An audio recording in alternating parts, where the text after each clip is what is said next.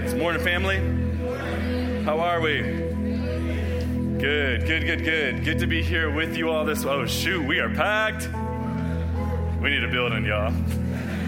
Come to the business meeting, help a brother out. All right, hey, uh, it is good to be with you all this morning. Uh, man, I am excited to dive into our mission, our vision series, and uh, really look at kind of, man, who are we as a church? You know, like as God is doing all these things in and through the well, uh, what makes us us is really what we're looking at in this series. And so, uh, kind of the mission, man, here's where we want to go, here's the direction we're aiming for, here's uh, kind of who we are, and then the vision, where are we going? And that's really really what this series is going to cover at large. And so, man, it's just a great time to kind of be on the same page uh, together as a family, as our family is growing. Uh, even for you to go, man, do I want to jump into this family and be a part of a family in this way? And so, uh, just to give you a glimpse into some of the stuff that I'm talking about, uh, literally just this, this week, kind of finding out some things that are happening at the well. Uh, last Saturday night, I do this often, before preaching, I'll pray something and say, man, God, will you just answer uh, a prayer request? Us in this way through the sermon this Sunday.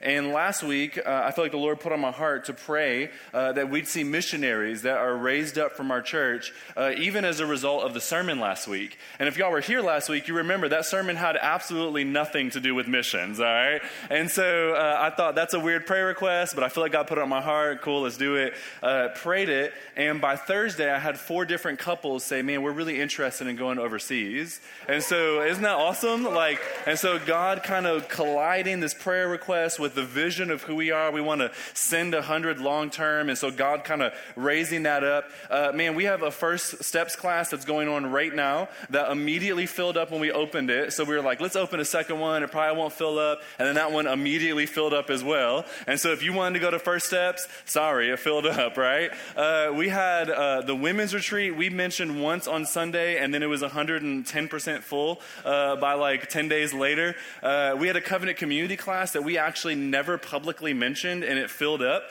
And so then we opened up another one in November. So if you want to be a covenant member, uh, you got to jump on that. All right. Um, there's just a lot going on. Man, last month uh, there were actually seven people that professed faith in Christ just on Sunday mornings. Right. And listen, the only way we really know that is if you like come talk to us afterwards, or if you fill out the connect page. And so I'm assuming that it's actually a lot more than that. And so all of these things that God is doing in the midst of our church kind of culminates to who we want to be. Each of those are a different glimpse as to who we are and what we feel like God has called us to that, I mean, we want to go, right? At the end of this series, you'll hear about the sending aspect or the going aspect of our church. We want to reach the nations. And you saw Juhan up here today that we want to reach this city with the gospel. We want to send and multiply well. Man, we want to be disciples here. We want to create space that we would have a family here within our our own family and that there'd be cultivation and that there'd be uh, this safety and protection and this comfort that comes by being a member at this church. I mean, we want people who do not know Jesus to fall desperately in love with our King Jesus. That's why we exist. And so, like, God is actually moving in these unreal ways in our church right now, y'all. Like, seven people coming to faith just on Sunday mornings is actually a really wild number. And I know there's more in your workplaces or people that may never step foot in the well that you're getting the opportunity opportunity to proclaim the love of Jesus to. Like, God is on the move, y'all. And so I'm excited to kind of dive into the series and kind of look at, okay, who are we and then where are we going as a people at large? And so that's what we're going to do. Today, we're actually beginning our exalt portion in our kind of overall mission statement, exalt, disciple, send, right? There's actually a longer mission statement at large, but the really easy one for us to remember, okay, is exalt, disciple, send. Just out of curiosity, does anybody think they know the full mission statement by a show of hand?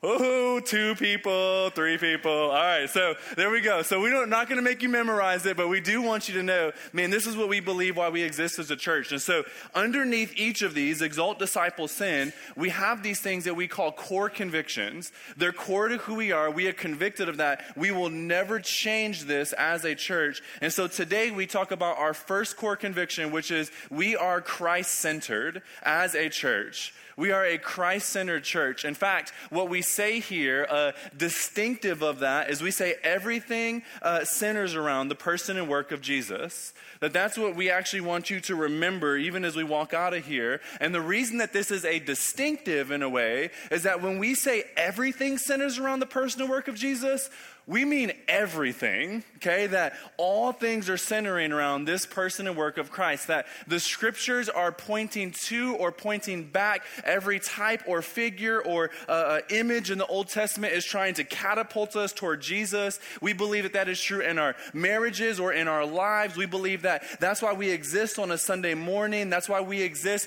Monday through Saturday as a people of God, that we would be Christ centered in every single aspect of who we are and of what we we do, this is a distinction for us that many people will say, hey, we want to proclaim Jesus. And look, we do too. But often where that stops is we kind of proclaim this Jesus that can bring us into salvation, but then we stop there and we kind of stop proclaiming Jesus and start proclaiming the law. That's not who we are as a church. We will preach Jesus at the beginning, in the middle, and exalt him one day forever at the end. And so we are a Christ centered church. Everything centers around the person and work of Jesus. That's where we're going today, even even in this sermon, and we'll see why that matters. All right? So if you have your Bibles, go ahead and grab them. We're going to be in John chapter 5 today. We'll jump around just a tiny bit, but we'll camp out there most of the morning. John 5. If you need Bibles, the ushers are going to come forward. Uh, if you would just raise your hand, and they would love to give you a Bible. Uh, if you don't own a Bible, I'd encourage you, hey, raise your hand right now and take and keep that. That's our gift to you. We want you to have the word, to be able to use it during the week. If you want a nicer Bible, there's a lost and found. Just go find somebody, all right? Hey, my first Bible I had, I stole. Ain't that crazy? I really did. That's so wild when I think about it, all right? Uh, but hey, get a Bible. We want you to have a Bible. Just don't steal it, all right? But if it's been in lost and found for three weeks, that person don't care. Take that Bible, all right? You can also follow along on your phone. You can go to the YouVersion app or type in the Well Austin there. There's a link you can follow. Uh, we want your eyes on the Word, okay? As we are Christ centered, as I just said, we believe that this book in its entirety points us to the person of Jesus. We'll actually see why we believe that even this morning. So we want your eyes on the word so that we can kind of fix our eyes on Christ our King. Okay? A couple of important things that are happening in John 5 to kind of catch us up and pick us up where we're going to be this morning. This chapter begins by Jesus uh, healing a guy on the Sabbath. And the religious leaders, the Pharisees, they don't really like this because they're more concerned with keeping man made laws than they are with the intention of God made laws. And so, really, uh, these God made laws bring freedom or liberty or justice or aid or deliverance from sin and just overall help. And the Pharisees are more concerned with these kind of man made laws baked into these God made decrees. By the way, that's for somebody this morning okay? That so often we can be more concerned with the laws that we create than the laws that God created or the intention behind those laws. And so Jesus here is fully submitted to the law. He's healing somebody on the Sabbath. The Sabbath was made for man, not man for the Sabbath. And so he's interacting within that. He brings somebody to healing, ultimately brings them to faith, and they don't really like this. And so then Jesus is like, hey, what's y'all's beef here, right? And then in verse 18, he actually then goes and he calls himself equal with God. All right, so then he kind of ups the ante a little bit. So not only is he in their eyes breaking the law, he's now saying that he's God. So Jesus is kind of on boss mode right now, all right? He's like, yeah, and Okay, that's kind of his how, how, I see Jesus interacting in this moment. And so from 19 to 29, verses 19 to 29, he essentially ups the claim that he is indeed God. And in fact, in seven different ways, he proclaims how he's equal with God. Now, that number seven is important in the Hebrew culture because it's a number of completion. So what he's saying is stating seven facts. is He's saying, I'm completely like God in every aspect of the way. But he gives seven different uh, ways how. And and it'll be on the screen as well. But he says he's equal with God in his works. And the verses are next to it, is what those numbers are. He's equal with God in his knowledge. He's equal with God in his resurrecting power, in his judgment, in his honor, in his regenerating ability, and in his self existence. Now, there are more ways throughout Scripture, but Jesus is kind of pointing out here that he is indeed equal with God. And the reason that this is important is that the main and primary objective of every single church should be to glorify God. In fact, Isaiah chapter 43, verse 7 says that this is the reason that man was created. We were created to bring glory to God. He is the only one that is actually worthy of glory. And, family of God, we find our utmost joy when we are bringing glory to our God.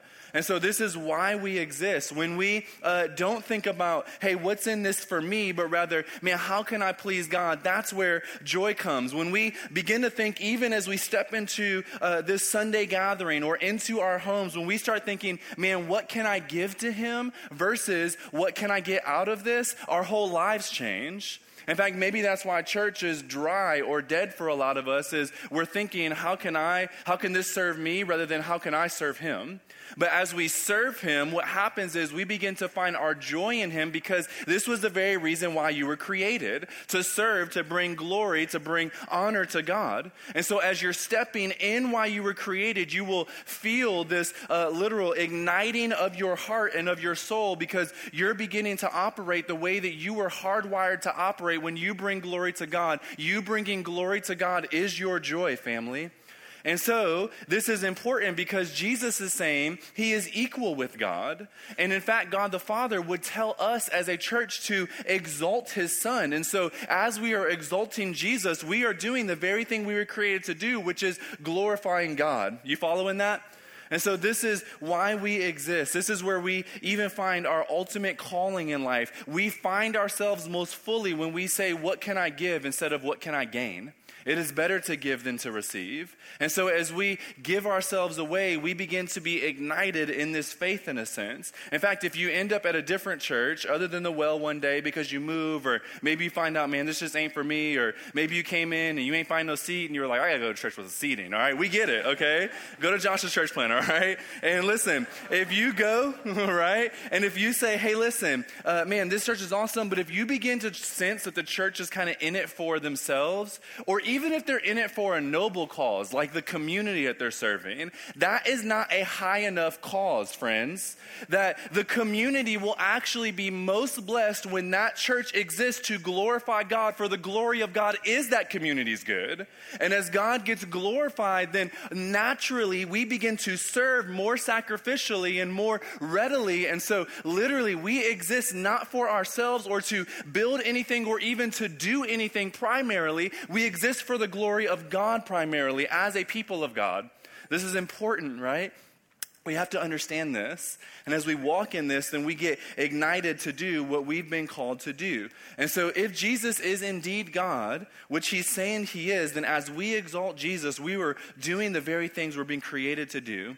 In fact, the Westminster Catechism, which is a, document that's written essentially to kind of help us answer both simple and difficult questions in the Christian faith, it's a way for us to kind of be unified in what we believe. The very first question on it is what is the chief end of man? In other words, like, like why does man exist? Why are we here? And the answer is the chief end of man is to know God and glorify him forever. John 17, 3 says, To know God and to, is to know Jesus, and to know Jesus is eternal life. And so it is to know Jesus and to glorify him forever. And the Father tells us to exalt the Son. And so you find your life as you find your face fixated on Jesus, friends. Are you finding life right now? Do you feel alive? And if that answer is no, in whatever area it may be in your life, in your marriage, in your finances, in your church, in your job, whatever it might be, it might be because your face is fixated on yourself rather than fixated on Jesus. But as you fix your face on Jesus, the author and perfecter of faith, life himself, he said, I'm the way, the truth, the life. As you fixate your eyes on Jesus, you start to find this life. So, Jesus, though, he's making these claims that he's God, but he can't actually make these claims that he's God without kind of backing them up right? Like, imagine in the first century how absurd it would be to hear. I mean, shoot, imagine it even today, right? Like, if I walked up in here today and if I were like, hey, I, I just want you to know that I'm equal with God in my self existent nature. Like, I don't need anybody to help me breathe. God doesn't sustain my breath. In fact, I've always existed. I, I just, I, I, exist in and of myself. I'm also with equal with God in knowledge. Like, I actually, I, I, Tory, know everything. Right? Like, and you know what? I'm also equal with God in honor. And so if you worship me, it's cool because you're kind of worshiping God. Right? Like, imagine if I were to say that. Like, real talk, I kind of feel like I might die right now by just giving that as an analogy, right? Like, that's kind of scary to say, okay? Right? Like, how absurd would that be, okay? So, Jesus is coming saying some really crazy things, and I just mentioned three and y'all got uncomfortable. He added a whole other four of them on top of that. And so, what he's saying are these powerful things, but in Jewish law, in Deuteronomy 18, you have to have at least two witnesses to any truth claim, and he's talking to Jews here. So, he's actually going to honor this law and say, let me back up this truth so that you can know that I'm not just making this stuff up by myself. And so that's where we pick up today. John chapter 5, beginning in verse 31. He says this If I alone bear witness about myself, my testimony is not true, right? There is another who bears witness about me, and I know that the testimony that he bears about me is true. You sent to John, and he has borne witness to the truth. Not that the testimony that I receive is from man, but I say these things so that you might be saved. He was a burning and shining lamp, and you were willing to rejoice for a while in his light. So he's like, hey, y'all like John the Baptist, right? You was feeling him? Okay? That's what Jesus is saying here. Well, well, John the Baptist said, Hey, uh, this is God. In fact, he not only knew he was God, he knew the reason why Jesus came. This is the Lamb of God that takes away the sins of the world, is what John proclaimed about Jesus. In fact, Jesus actually calls John the greatest man ever to be born of woman. In other words, the greatest person ever to have a natural birth. Okay, this is John. So there are three people who were not naturally born Adam, Eve, and Jesus. All right? So he's saying, Hey, out of all the rest of humanity, up to this point, John is the greatest one of them that's been born. So John is placing number two behind Jesus. Like, that's a pretty high commendation, right? He's like, man, this guy's pretty dope. And you know what? This dude actually said that I was God. And so this is Jesus' first point that, man, John the Baptist is proclaiming that Jesus is God. He keeps going, though, verse 36. But the testimony that I have is greater than that of John. Listen, the, the works that the Father has given me to accomplish, the very works that I am doing, bear witness about me that the Father has sent me. And the Father who sent me has himself borne witness about me. His voice you have not heard, and his form you have not seen, and you do not have his word abiding in you, for you do not believe the one whom he has sent. There's so much truth we could unpack today there. But listen, he says, My own works prove that I'm God. Only God can do some of these things that I'm doing, and you, religious leaders, you know that. The Old Testament says that, man, only God can resurrect from the dead, and I'm sitting here doing that. That only God can open the eyes of the blind, and, and I'm doing that. And Jesus' own works are proclaiming, hey, this guy is not a normal guy, there's something else about him. And you know this, he's saying. In fact, not only is John the Baptist and my works proving this, God the Father himself is saying that. Like, remember at my baptism, the heavens opened and the dove descended, and the Father said, This is my Son in whom I am well pleased. He's pleased with Christ before Christ does any work. Why? Because he already knows who he is. His identity is that of God. And so God himself is proclaiming that Jesus is God. So you have the greatest man to ever live you have the works of Jesus, and you have God the Father proclaiming that he is indeed God. But Jesus keeps going as if that's not enough in and of itself. He says in verse 39 You search the scriptures because you think that in them you have eternal life, and it is they that bear witness about me. Yet you refuse to come to me that you may have life. So we're going to come back and camp on these verses in a second, but the scriptures are saying that Jesus is God, is the next one. All the prophecies fulfilled, all of the types and figures that point to him, the whole scripture is trying to turn our eyes to Jesus and is saying, look, Jesus is our Messiah, Jesus is our Savior, He is our brother, He is our friend, He is our advocate, and you know what? He is God. Jesus is fully God and fully man, and all the scriptures are lining up. Like, man, just these four, once again, they're more than enough. In fact, my uh, argument would be man, if, if you don't believe that Jesus is who he says he is, why do you not believe that? Like, have you ever checked the claims that Jesus made about himself? Have you ever started looking through some of these things because Jesus thought he was God? Jesus believed that, man, he was God and sent from God by God to do God's plan. And so, even as you're wrestling with this Christian faith, look, either this man was a maniac right? Like when you heard me just give the examples that I just gave, you were like, dang, this dude is either like pretty bold, thinking he ain't gonna die, right? Or something. Like if I were to start saying these things, you would never come to this church. And if I ever said that, please don't come to this church, y'all, all right? Like, listen, Jesus is saying wild things. Either he is a maniac lunatic or he is indeed God. There's no other option here, y'all. You either believe in him or you say, I reject everything he says because there's something really twisted about this guy. And so Jesus is believing that he's God and he's proving it over and over and over again. But even if these things aren't enough, he keeps going. Verse 30, 41. I do not receive glory from people, but I know that you do not have the love of God within you. In other words, you can't really understand this, is what he's saying. I have come in my Father's name, and you do not receive me. If another comes in his own name, you're going to receive him. How can you believe when you receive glory from one another and do not seek the glory that comes from the only God? Do not think that I will accuse you to the Father. There is one who accuses you, Moses, on whom you have set your hope. For if you believed Moses, you would believe me, for he wrote of me.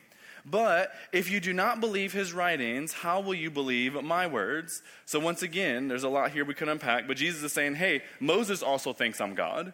Like Moses agrees with all of this testimony. In fact, the whole entire Old Testament is pointing us to something that if you understood as Jewish people the Old Testament, you would be like, dang, th- this, this is who that guy was talking about, right? Like this is Jesus himself. And so I don't have two witnesses, is what Jesus is. I have five, and really I could keep going is kind of the, the, the, the vibe that Jesus is giving here. So Jesus is God, and Jesus' command to the church is to make much of Jesus. And so we exist as a church to do just that because God is worthy. He is the only one that is worthy of glory and honor. He is the only one that can resurrect our souls. Even if He did absolutely no work on our behalf, He is still worthy because of who He is. And so we exist as a church. We want to make much of Jesus in this world because in exalting Christ, we are exalting God and we are doing the very things that we were created by God Himself to do.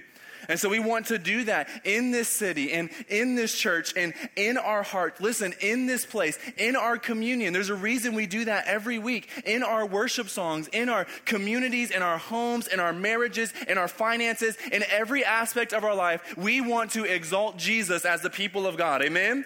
This is why we exist because we believe everything centers around the person and work of Jesus. We are Christ centered as a people because we believe that everything centers around the person and work of Jesus. When this is actually the center, then everything else begins to make sense. Now, here's what I want to do, okay? I want to turn our attention real quick to some of the, pro, uh, the things that Jesus said. In verse 39 and 40 and 46, he made some pretty astounding claims. He said, Listen, if you're in the Bible, you're trying to find life, don't you realize that the Bible is actually trying to point you to me?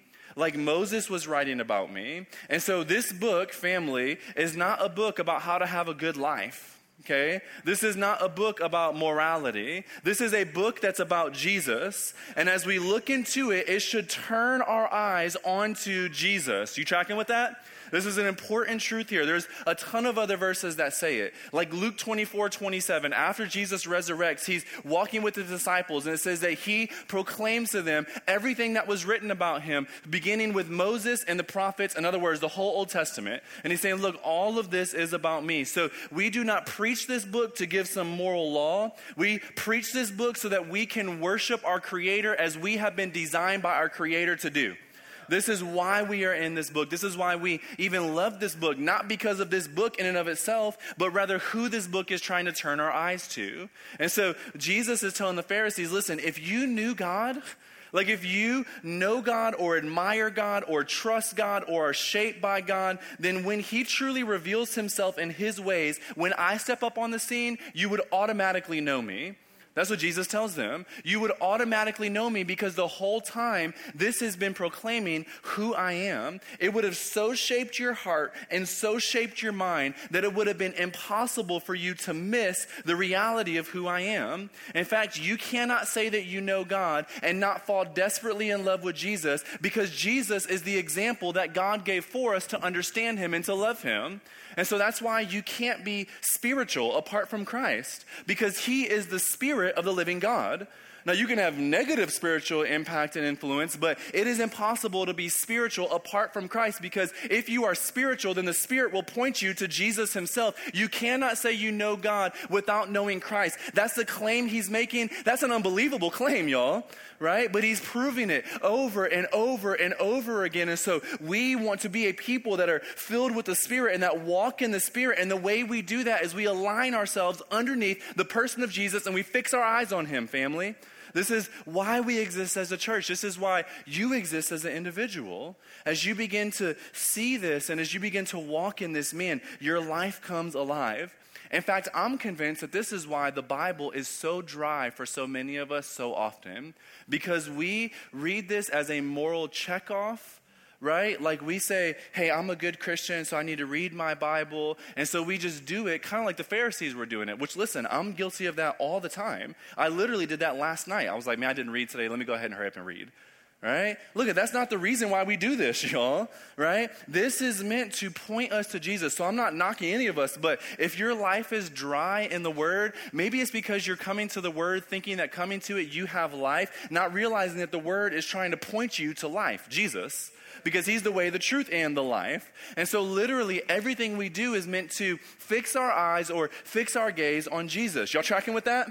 Yeah? And so we need to continue to walk in that as a church. We need to continue to make much of Jesus. This book is trying to point us to the person and work of Jesus. Not only this book, though, that we preach and we love and we submit to, and our community groups are surrounded around the word because it's surrounded around the person of Christ. But listen, can I just like overwhelm y'all with a couple more scriptures about how central Christ is in everything? Y'all cool with that? Some people were real hype, some people were like, come on, dog. All right? I ain't hating on either, okay? Here we go. Beginning in Colossians 1, verse 15. You don't have to turn here, it'll be on the screen. In fact, I want you to just listen to it if you can. It says this He, Jesus, is the image of the invisible God. He's the firstborn of all creation, for by him all things were created, in heaven and on earth, visible and invisible, whether thrones or dominions or rulers or authorities, all things were created through him and for him and he is before all things, and in him all things hold together. And he is the head of the body, the church. He is the beginning, the firstborn from the dead, that in everything he might be preeminent. For in him all the fullness of God was pleased to dwell, and through him to reconcile to himself all things, whether on earth or in heaven, making peace by the blood of the cross. I think that Colossians 1 is trying to proclaim something to us, don't you? All things, everything, over and over. Romans chapter 11, verse 36, it says, For uh, from him and through him and to him are all things. To him be the glory forever. Amen all things, it says, right? In him and through him and for him and to him. It's trying to fix our eyes on Jesus. In fact, in Revelation chapter 4, beginning in uh, verse uh, uh, 11 here, it says this. It says, Worthy are you, our Lord and God. This is, they're talking to Jesus, the Lamb of God, is who they're talking to. Worthy are you, our Lord and God to receive glory and honor and power. For you, Jesus, created all things, and by your will they existed and were created. You fast forward to Revelation chapter 7, verse 12. After this, uh, many tribes and all different people and cultures come together. And so there's this diverse, beautiful aspect of heaven that we're seeing, our future and true home one day. And then this is what we say we don't marvel at our diversity, we don't marvel at all the nations, we don't marvel at any of these other things. What we marvel at is Jesus Christ. In verse 11 or verse 12, it says, uh, "Amen. Blessing and glory and wisdom and thanksgiving and honor and power and might be to our God forever and ever. Amen." All things exist because of and for Jesus. We are a Christ-centered people. We believe that everything centers around the person and work of Jesus, family of God. This is true in heaven. This is true on earth. This was true from the beginning of creation. We are a Christ centered people naturally. And when we misalign with that, that's when we find our trouble in life. But as we align with Christ, then He literally gives us the joy that we were created to have because you were created to align directly under King Jesus. And as you align under Him, you find your joy in Him. Not under your job, not under your ethnicity, not under what church you go to, not under your party, political party. That's like the worst place to do it, right? Like, not under your money, not under your talents, not under your marriage, not under your parenting. As you align yourself under King Jesus, this is where you find joy, family. But we misalign all the time, don't we? I do right? I misalign all the time. I can't tell you how often I am far more concerned with what's happening to this church versus what's happening in the kingdom of God or God Himself. Thank you, brother. Save me from embarrassment, right? Thank you, right? Like I, I, misalign all the time, y'all. It's so natural for us to do. And so I think we do this all the time. But listen, we need him. Every good vision that we have starts with Jesus. Acts 17 says, In Jesus we live and move and have our being. In fact, John chapter 15 says, Apart from Christ, we can do nothing. And so we could be trying to kill it as a church, y'all. But apart from Jesus, guess how much we do? Zero. Nothing, right? There's no trick in the Greek word there. Nothing means nothing. We can't do anything apart from Jesus Christ because he is worthy of all glory and all dominion and all power and all honor and all wisdom and all might forever and ever. Amen? Like, this is what it says. This is who we exist to be. In fact, Revelation chapter 2, uh, beginning in verse 2 through 5, I want you to read this because this is the account of one of the early churches that was just killing it the church of Ephesus. And it says this this is Jesus talking. He says, I know your works, your toil, and your patient endurance, and how you cannot bear with those who are evil, but have tested those who call themselves apostles and are not, and found them to be false. I know you're enduring patiently and bearing up for my name's sake, and you have not grown weary. There are seven things here. He's saying, Look, y'all are killing it all around, right? But I have this against you. You have abandoned the love you had at first. This is Jesus. You've lost your first love, me. Remember, therefore, from where you have fallen and repent and do the works you did at first. What are the works God requires us to do? It's just faith and love, y'all. Do we believe in Jesus? Do we love Jesus? That's what he calls us to. Repent, go back to the works you did at first. If not, I will come and I'll remove your lampstand from its place unless you repent. Jesus is saying, Look, I don't really care that you're killing it as a church. I don't need you. Like, I will snuff out this church. I know you've been killing it, but I so desperately want your love for me because I am for you, is what he's saying here. I want your joy. I want your good. You could be doing 7,000 awesome things for me, but if you do not love me, then you're missing the whole point. And so, this is why we start as a church, not with where we're going, but with who we are. We are a Christ centered people because if we miss that point, everything else means nothing, y'all.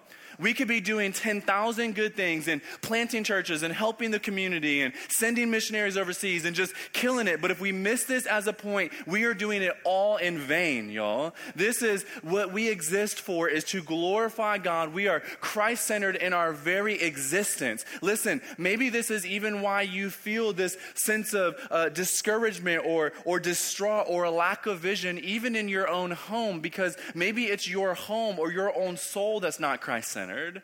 Every time I personally misalign, I begin to get all twisted and I'm building my, uh, my, my, my house on something that is not solid ground. But when you build your house on solid ground on Jesus Christ, then no matter what comes at you, it will not shake it or rock it by any means because you're building it on the foundation that actually lasts, which is Jesus. We are a Jesus people, y'all. This is who we are as a people of God. And so this is why we start here because everything centers around the person and work of Jesus, family. Listen, we uh, there, there's a great analogy. Um, it's an airplane analogy, and I heard it one time. I don't know jack about airplanes, so I ain't going to front like I know what I'm talking about. I read this somewhere. Okay, a pilot was saying that, hey, if you're just one degree off when you're flying the airplane, so if you're trying to go from LAX to New York, and let's say you got to fly at whatever, 33 degrees, right, the whole time, and you're just one off, you, you go 32 instead. For every one mile that you, or for every 60 miles you go, you end up one mile off course. And so from uh, LA to New York, what happens is you end up kind of like in the middle of the Pacific Ocean. Like you're nowhere near your target. And so, this is why we start this with being Christ centered because we do not want to be one degree off as a church, y'all. Listen, if we are one degree off, and if that's kind of where we end up as a people, then this could be the difference of us truly impacting the world for the glory of God and us impacting the world for the glory of ourselves. That's what one degree off does. And so we want to be totally submitted to the person of God. We need to be laser sharp in our focus that it is Christ and Christ alone. And in your own home, listen, if you're not laser sharp focused with Jesus being at the center, the reason why your marriage exists, or the reason why you parent the way you do, or the reason why you spend your money the way you do, or the reason why you enjoy laughter or food or coffee or whatever it may be, if you are not laser sharp in focus, you end up one, two, or maybe even 30 degrees off, and you're nowhere where you want to be in the long run. We have to be laser sharp as a people, individually and collectively, as a church. Christ is our target, His exaltation is our goal. This is why we exist. Listen, 2 Corinthians chapter 5 verse 14 says the love of Christ compels us. In other words, when we love Jesus, that's what compels us to good works. So we don't look at the good works and go, let's go do good works. Right? That's not what we do. We look at the love of Jesus and say, man, let's be desperately in love with Jesus. And then as we love Jesus, this catapults us to good works. We want to be a Christ centered people. And so every vision, no matter how dynamic or awesome it is, it means nothing if we do not love Jesus. And so if we stop loving Jesus, then rebuke me and the elders and the whole other team because because we need to be a Christ centered church family. And listen, when you yourself stop loving Jesus, which will happen, by the way, in about an hour, right? All of us, we struggle with this. Then rebuke yourself and go, no, no, focus on Christ again because all good work begins here. Every vision begins here. Every mission ends here. It is Jesus. Jesus, Jesus, Jesus, Jesus, Jesus, Jesus, Jesus. Jesus. Jesus. Amen? Like, that's why we exist, y'all. And proclaim that in your own heart and in yourself. Listen, this is why, I don't know if you realize, even our worship set is uh, uh, uh, uh put together the way that it is to actually show the arc of Christ. And so we start with this creation, we end up in fall, and then we talk about our redemption, and then we celebrate God. That's why sometimes like we confess sin at the end of song two, and then at the or the end of song one, then at the end of song two, we say, Now hear this assurance from God. And then literally afterwards we usually celebrate, we sing a celebratory song. We are trying to be a gospel-centered people, even in the way we form our worship, y'all. That's true in our communion, that's true in our community groups, that's true in our giving. That's why every time we say, look, giving is worship worship. We ain't trying to kind of muster something out of you. God owns the, the, the cattle on a thousand hills. He can give us whatever we want. What He's trying to do is form our hearts to be like Him so that when we give sacrificially, we imitate Jesus. And as we do that, our eyes are fixed on Jesus and we become more like disciples of Christ. And so everything that we do, but this is true in your own home. This is true in the scriptures. All scriptures point to Jesus. When you're reading Leviticus, it should remind you of the sacrifice of Christ. When you're reading Job, you should should realize, you know what? Job was an innocent sufferer that got blessing in the end. Well, Jesus is the actual innocent sufferer who all his friends, the disciples, were giving him real stupid advice, right? And he rejected it, but was actually faithful with God to the end and then got uh, quadruple back what he received from the beginning. When you're reading about Esther, when you're reading about uh, Genesis, when you're reading about Abraham, listen, he's actually the father of all nations. He's the real Isaac that actually was killed on that altar so that you may have life. He's the real Jacob. He's the real Joseph. And on and on and on and on it goes. The scriptures should point you to Jesus. Your lives should point you to Jesus. All things are Christ centered, y'all. In fact, even our own mission statement should point us to Christ. You see, we say we want to exalt Jesus. Why? Why do we say that, family? Well, listen, he's worthy of it. He's literally worthy of it. Jesus came down and lived a perfect life. And out of all humanity, whoever should have asked for glory from people, it should have been Jesus because he's the only one that's worthy to make that claim without being arrogant in the process. He's worthy of everything. And yet Jesus came and was not exalted, but he actually laid his life down, as Juhan was saying in the, in the giving, as we just sang about, the man of sorrows, right? Jesus, though should have been highly esteemed and exalted, he became humbled to the point of death, even death on the cross. The scriptures say that we looked at Jesus and we esteemed him not. We did not exalt him. We did not think anything of him. We spit on him. We ourselves, our own sin, we crucified Jesus. The one person that should have been exalted, he became humbled. Why? Because that should have been us, family. We should have been separated from God forever. We do not deserve exaltation. But now, if we believe in Jesus, what literally happens is he lifts us up off the dirt and he will exalt us one day. Revelation says we will be on the throne with God, together with God forever. We who deserve no exaltation at all, we get exalted if we believe in Jesus. Why? Because the exalted one became humble so that the humble ones may be exalted. Even our own mission statement points us to Christ. We are a Christ centered people, y'all. And as we believe in this, man, it revolutionizes everything, everything, everything, everything. And so, listen, the application is real simple here, right? Where, where do you not believe this in your own life? In your marriage, in your finances, in your, man, if I just get a husband, then I'll be whole heart, right? In your, man, if I just get this promotion, then I will finally be satisfied heart. Like, where is this at for you? Look, it's all over the place, okay? Like, I just told you, I, I was dealing with this yesterday, right? I was probably dealing with it this morning, y'all, right? Like, like it is so easy to miss. But as we realize that and then we realign under Jesus and say, no, no, no, emotions. No, no, no, my future career. No, no, no, my money, whether I have a lot or I'm broke and I'm like, I don't know what I'm going to do with my life, right? No matter where we're at on this, as we align that under Christ, as we focus on Him, listen, this is what you were created to do. I promise you will begin to find life. In fact, if you're feeling like your life is empty, maybe it's because you've never made that first confession to align yourself under God salvifically. Maybe you don't believe in Jesus. Maybe this is why there's a, an emptiness or a brokenness feeling or a longing feeling to say, man, I know that I need more. I just don't know what it is. Listen, life is found when it is aligned underneath our King Jesus family. You're feeling empty because you're not living the way you were created underneath the exaltation of Christ. And as we surrender our lives to Jesus, and as we say, God, you know what? I give my life to you. I surrender my life to you. And as that becomes our heart, man, we find life. And then listen, y'all, then we just do that over and over and over and over and over and over again till we get to eternity. And so we become a people that need to remind each other of our original confession that Jesus is everything and then we do that through our singing, through our worship, through our fellowship, through our community, in every aspect of our lives. As we do that, I promise we find life, y'all. Listen, the vision we're going to talk about in a few weeks and where we're going, I'm super excited about, but it literally means nothing if it's not surrendered under the person of Christ. Amen? Man, we are a Christ centered people. We believe that everything centers around the person and work of Jesus. Would that be true in our homes? Would that be true in this church forever? Amen. I love you guys. Let's pray.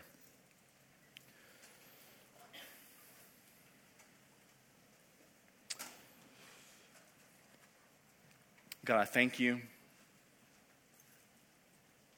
God, I, I pray that you would show us as a people where we are lacking in vision God, where, where you are not the center of our lives, I pray that you would reveal that to us. Help us to see clearly, God. Help us to understand where we are putting other things as a center, thinking that they will satisfy. Would you grace us with that, Spirit of God, even right now? Would you give us that grace? Show us where we're not thinking about you, God. Help us to get a picture of you.